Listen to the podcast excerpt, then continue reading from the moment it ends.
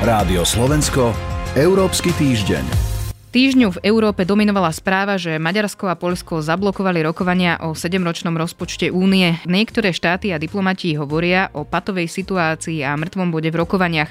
Čo krok Varšavy a Budapešti znamená pre Európsku úniu? Rozoberieme s analytikom Euraktivu Radovanom Gejstom. Dobrý deň. Dobrý deň. A od mikrofónu pozdravuje Sonja Vajsová. Európsky týždeň.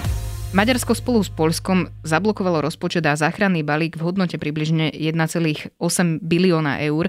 Problematickým sa stal najmä právny štát, čo vlastne obom krajinám prekáža a čo môžu dosiahnuť. Maďarsko a Polsko dlhodobo nesúhlasia s tým, aby bol prístup k európskym peniazom podmienený rešpektovaním princípov právneho štátu. Tie dôvody interpretujú každý trošku inak, najmä teda v posledných dňoch. Maďarský premiér hovorí o tom, že je to spôsob, akým chcú Maďarsku nanútiť určitý postoj k migrácii, povedzme.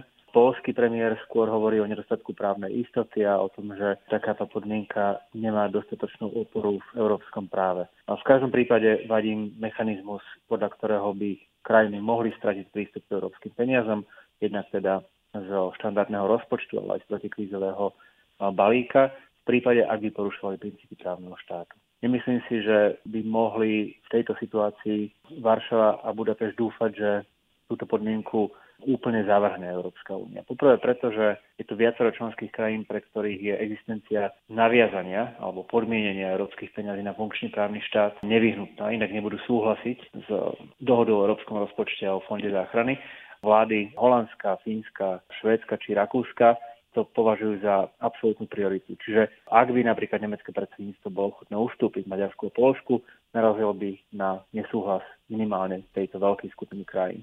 Po druhé, je to Európsky parlament, ktorý ešte bude musieť schváľovať dohodu a ten teda chcel o mnoho prísnejšie previazanie čerpania peňazí funkčným právnym štátom. Čiže potom... čo vlastne teda ale môže Budapešť a Varšava takýmto krokom dosiahnuť, keď teda tie pozície viacerých štátov sú pomerne jasné? Myslím si, že maximálne v čom môže dúfať je nejaká forma formálneho kompromisu alebo nejaká forma zábezpeky, kde neviem, Európska komisia napríklad bude garantovať, že tieto podmienky právneho štátu budú uplatňované na všetkých rovnako. Prípadne bude deklarovať, že tento mechanizmus nemá nič spoločné s otázkami migrácie alebo kultúrno-etickými otázkami, lenže zároveň treba povedať, že neexistuje dôvod, pre ktorý by mal byť uplatňovaný mechanizmus diskriminačne a zároveň už dnes je jasné, že tento mechanizmus sa netýka postoja krajiny v kultúrno-etických otázkach alebo v otázkach migrácie.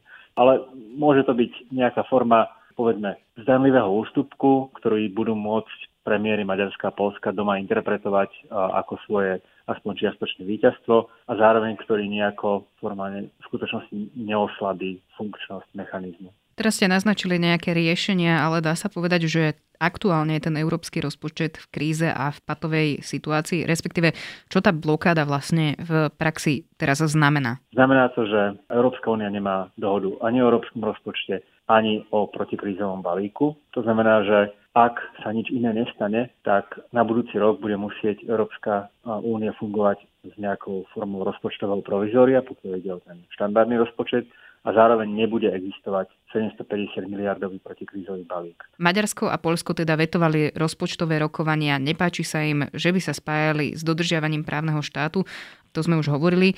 Aké alternatívy teda z tej krízy sú teraz e, na stole? Ak sa lídry nedohodli ani na videokonferencii vo štvrtok na posune a vy ste už v tej predchádzajúcej časti nášho rozhovoru naznačili nejaké formálne riešenie, že by mohlo byť. Ak by nebol tento typ nejakého kompromisu priateľný, alebo ak by sa nenašiel, tak potom jedinou možnosťou, ako aspoň nejakým spôsobom situáciu vyriešiť, je oddeliť rokovania o európskom rozpočte a o protikrízovom balíku ten európsky rozpočet, ak by aj v tomto no, prípade Maďarsko a Polsko naďalej blokovalo dohodu o 7-ročnom rozpočtovom rámci, tak by Európska únia fungovala na základe nejakých e, jednoročných e, rozpočtov v akomsi krízovom režime.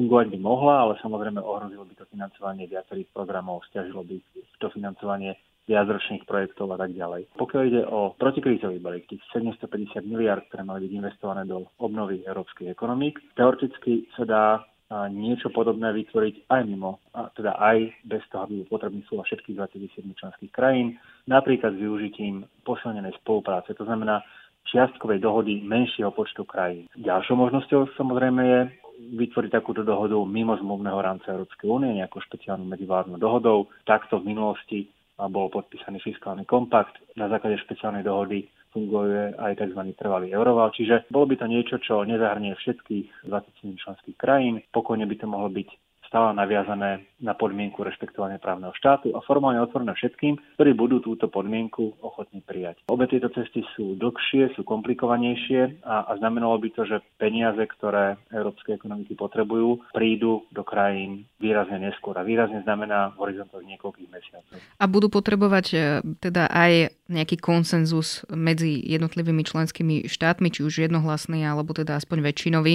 K Budapešti a Varšave sa pripojilo Slovinsko Slovensko. Naopak hovorí, že rozpočet sa s právnym štátom spájať má. Aké sú teda pozície tých jednotlivých ďalších štátov? Už ste aj predtým naznačovali, že niektoré štáty na tom trvajú. Je treba povedať, že Slovensko zatiaľ formálne nedalo veta týmto rokovaniam. Iba slovenský premiér podporil pozíciu Maďarska a Polska. Tie ostatné by sme mohli rozdeliť do takých dvoch táborov. Jedným táborom sú krajiny, ktoré som už spomínal, najmä Holandsko, Fínsko, Rakúsko a tak ďalej, ktoré trvajú na zahrnutí tohto mechanizmu, ktoré dokonca žiadali ešte tvrdší mechanizmus, ešte, tvrdšiu, ešte tvrdšie podmienenie európskych peňazí funkčným právnym štátom a ktoré by pravdepodobne boli ochotné zablokovať dohodu, ak by bol mechanizmus oslabený alebo ak by mal, úplne, ak by mal byť úplne zrušený.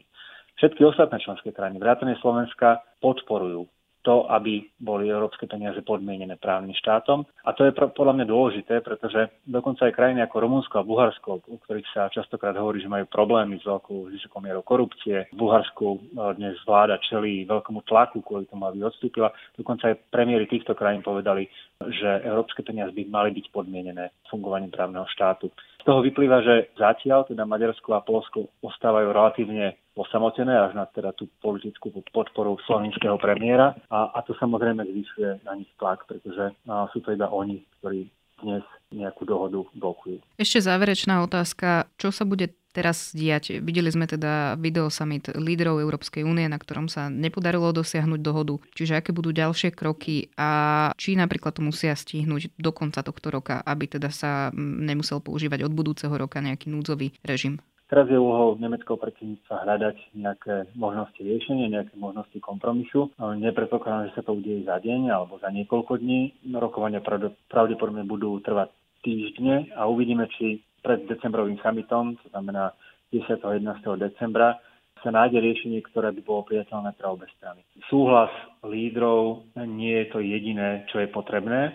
Je potrebné v niektorých prípadoch dokonca sú potrebné aj súhlasy národných parlamentov, čiže celý ten proces sa každým týždňom naťahuje. Pokiaľ ide o, o európsky rozpočet, tam je situácia riešiteľná takým tým krízovým dočasným fungovaním, ktoré ak by malo trvať pár týždňov, tak sa nič vážne nestane. Pokiaľ ide o program obnovy, samozrejme odklad o každý týždeň znamená, že peniaze prídu členským krajinám neskôr. Budeme to určite sledovať. Uzatvára Radovan Geist. Ďakujem vám za rozhovor. Ďakujeme. A to bol Európsky týždeň. Pripravili ho portál euraktiv.sk a Sonja Vajsová. Rádio Slovensko, Európsky týždeň.